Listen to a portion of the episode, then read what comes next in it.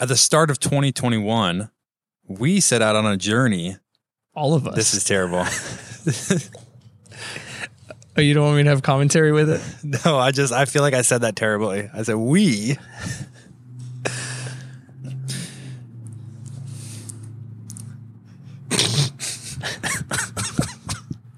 oh, this is gonna be hard. It's not hard. you got this.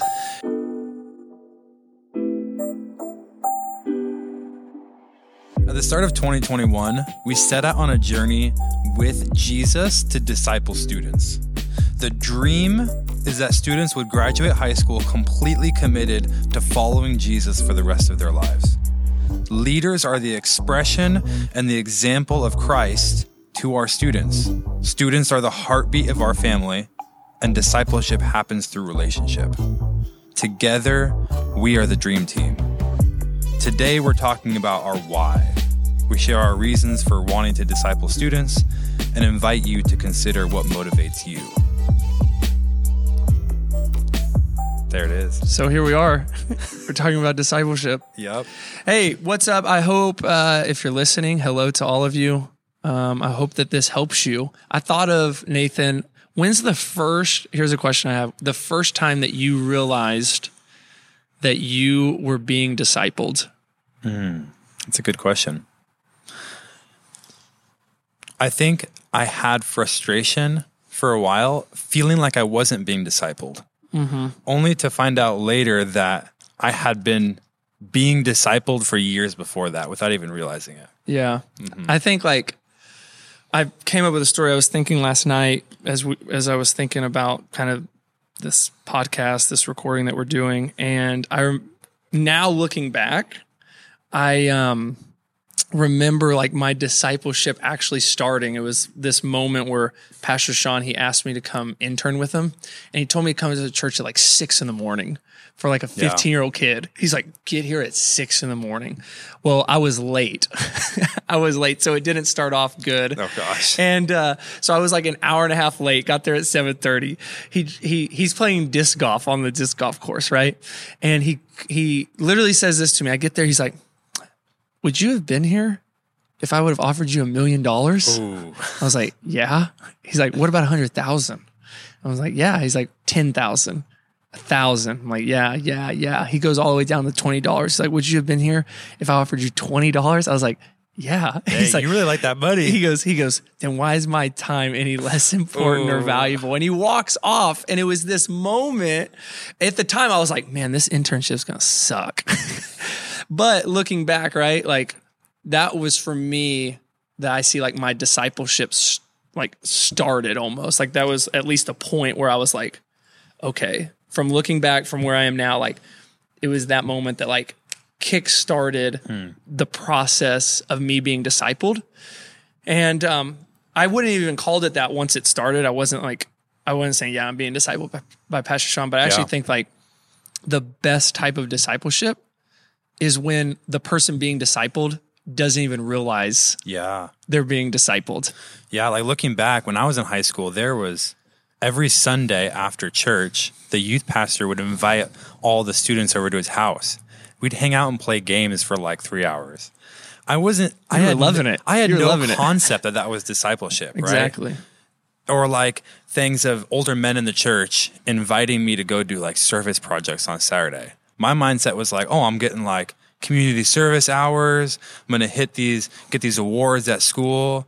And, and no thought in my mind was I thinking that, oh, I'm gonna go do this to be discipled by ol- older men in the church. Mm-hmm. Right. But really, that's what it turned out to be. Yeah. So like discipleship is almost like a covert ops Right. type thing. Yeah. Like, oh, uh, from the discipler. And the kid just thinks they're either having fun, they're being able to get out of the house, they're getting community service, what, or they're just getting made to work. Yeah. but they don't see it. But I think that that's good. I don't even know if the disciples really understood like what was Yeah. happening fully. They were just like, who is this man? And then they came and kind of followed him. Yeah. This is going to take us way over time, but I'm going to I'm going to throw in this story just for fun. Okay. When I first got to Crossroads, one of the first people that really started like spending time with me and Marissa, um, doing stuff outside of church was Pastor TJ and Veronica. And I remember one time he's literally texted me. He's like, "Hey, we're going to Trader Joe's for our Saturday grocery shopping. Do you want to come with?" Sure, whatever. Like that. That sounds great. Sounds fun. We're not doing anything, so we went with them. Afterwards, we go by the farmers market, and we're like just doing a couple things in downtown Dallas. As I'm talking to him, um, I'm telling him about like, oh, one of the things I'm looking forward to is like eventually being discipled by other people who are older than me and me discipling younger people.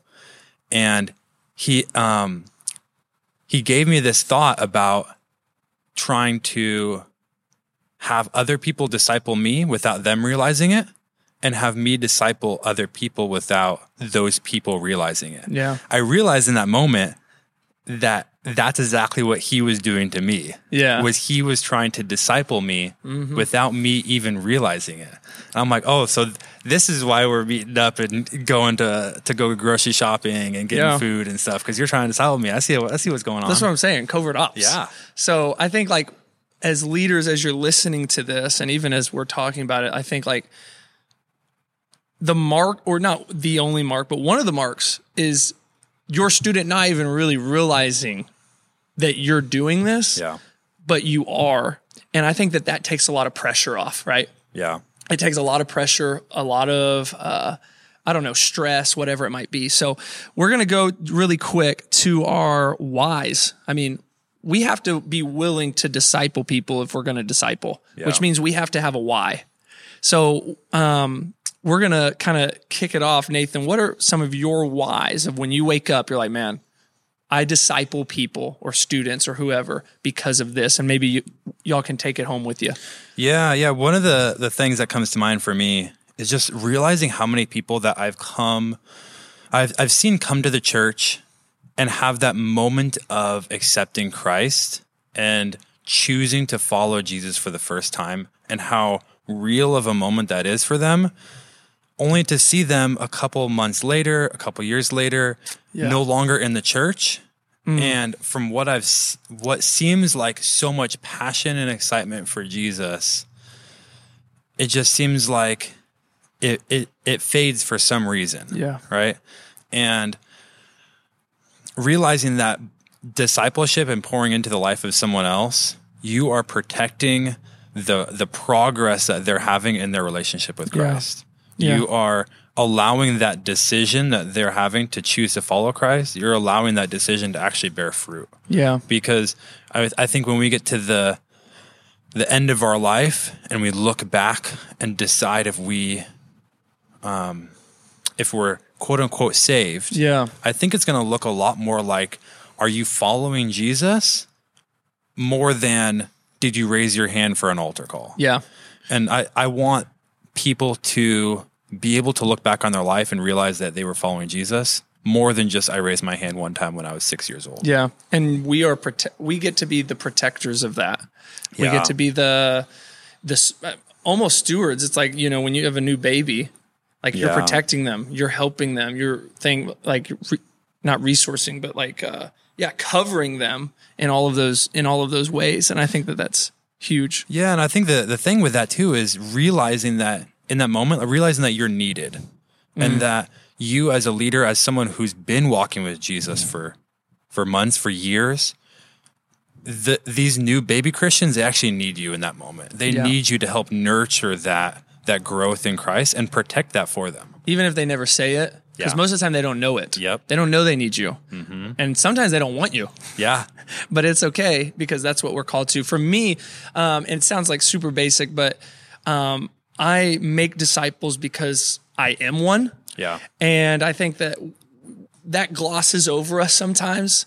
But I think for me, like, you know, if physically, if we're not re- if we're not able to reproduce, you know, we go to the doctor. We're like, okay, what's what's going on? What, what what's the deal? Like, obviously, something has to be wrong if that's unable to happen.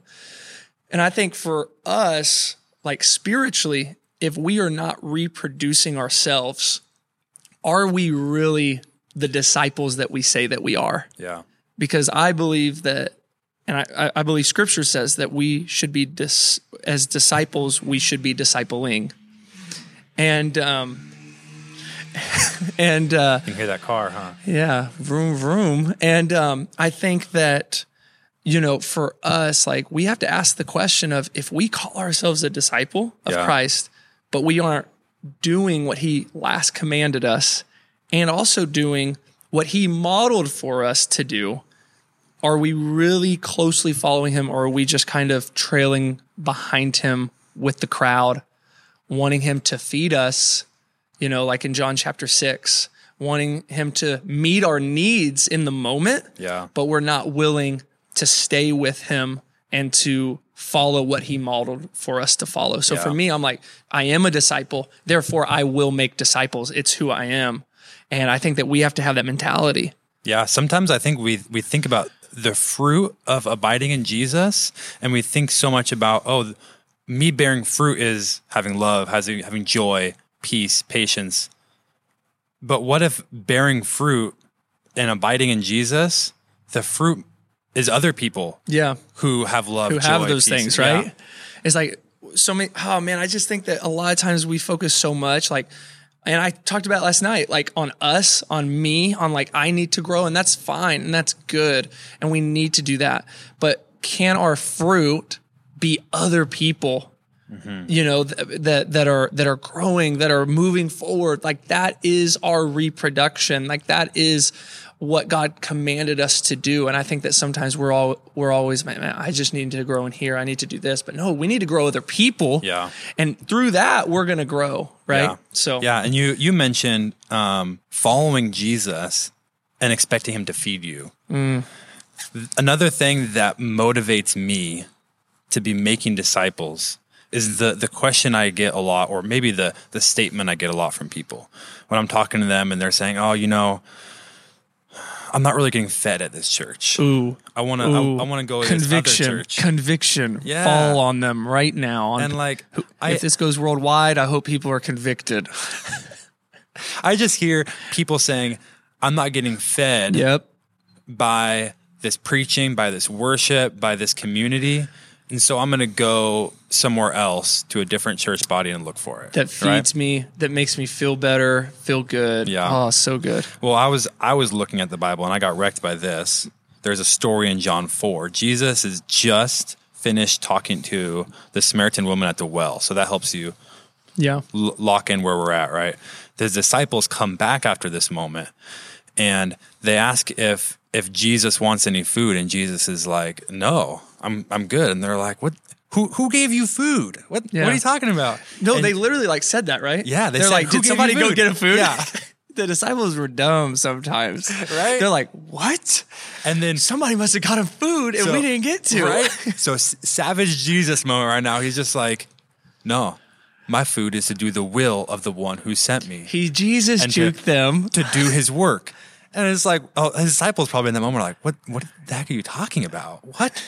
But Jesus, like, brings it like, I don't know. I don't know. Punches where I was going with us. that. Yeah, like he punches us in the gut. Yeah, he just like hits them really hard in that moment of just the fact that like we are sustained and we are fed not just by like other people pouring into us, but by doing the work that God has for us So by good. actually going out and serving, by actually going out and making disciples. So good.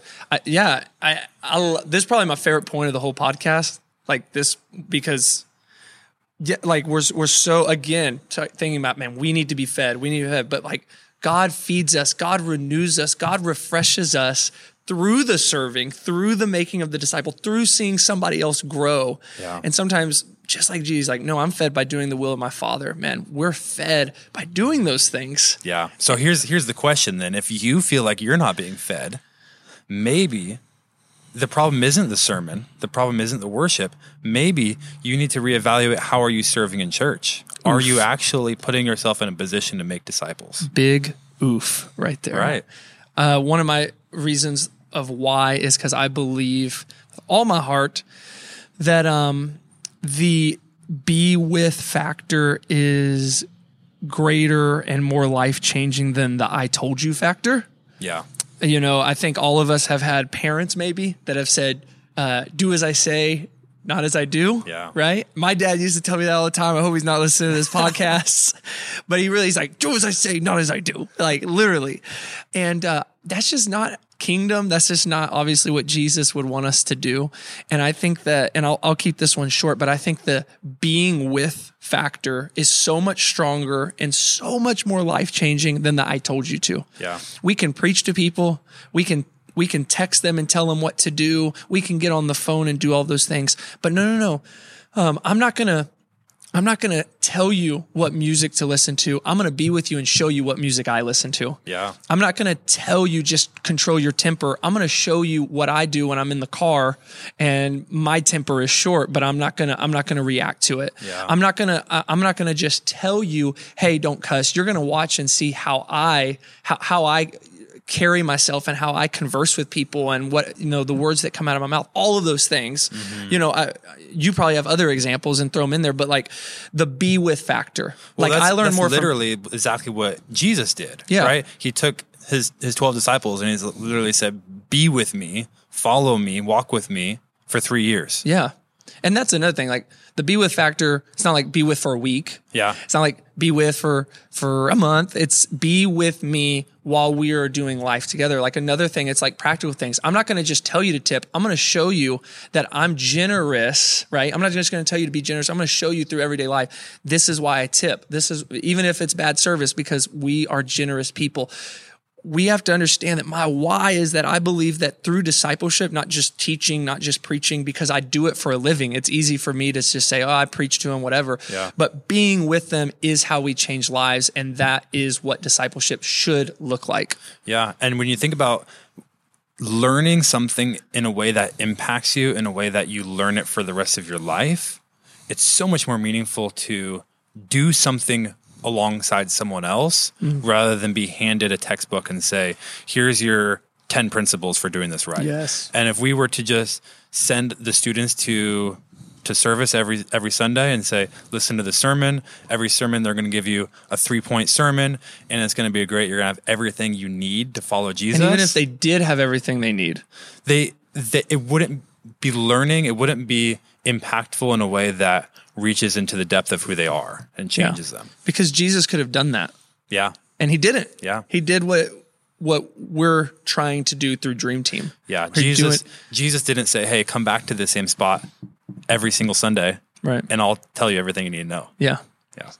So Yeah. All right. Well, here's the next one. Next one um, of a reason that motivates me to disciple students is when I think about the whole narrative of Scripture. What I jump back to is at the very beginning of the Bible, we got God commissioning mankind and saying, "Hey, go be fruitful and multiply, fill the earth, and you guys will be my representatives to the entire world." And I think the people of Israel tried the best they could throughout the Old Testament to do that. But then you see Jesus at the end of his ministry, and he says something very similar, but he says, Go and make disciples, baptizing them in the name of the Father, the Son, the Holy Spirit, and teaching them to obey everything I command. I think those 2 calls are connected. Yeah, for sure. I think th- those two calls represent the entire um, purpose and commission of God to his people. yeah. And I, when I think that Jesus gave that call to his disciples and us as being disciples, we get that same call to us. To me, it's, it's humbling thinking about the privilege that we are given to participate with God in With his God. work With God. with God. Yes. Yeah. And it's not just like like we're being given a list of things by God and say, "Hey, go go accomplish this." I'm not going to I'm not to help you out, but God calls us his friends and we're working alongside God when we're doing his work. Yeah. And that, to me that's just a privilege, you know, waking up every morning and thinking like, "Wow, I actually get to work with God in helping other people grow in their relationship with Jesus." Yeah. You know, and I'm I'm not a Huge. pastor, right? Mm-hmm. It's not like I'm getting paid by the church to to do something. And I think similarly, like that's the same privilege that our other leaders are given. Yeah. Is that they have the privilege of partnering with God every single day to impact students, to impact other people in their growth in their walk with Jesus.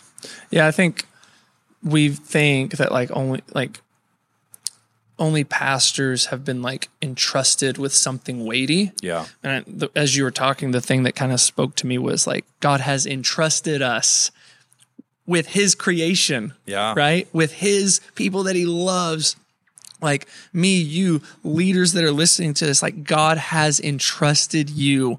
Say, hey, I want you to help me grow this person. Yeah. Help me push this person forward. Help me protect this person, like you were saying earlier. And we actually play a role in that. you Yeah, know? which is like when you really start thinking about that, it's like the creator of the universe is entrusting me, you, whoever's listening to this, to take care of Yeah.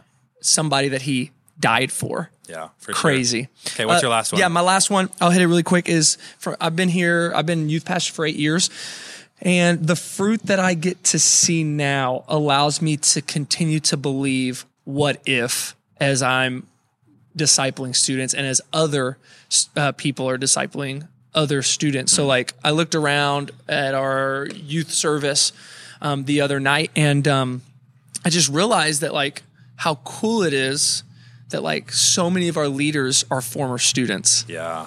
You know, That's awesome. Dimitri, Maggie, Logan, Faith. I mean, I can go on and on and on, right?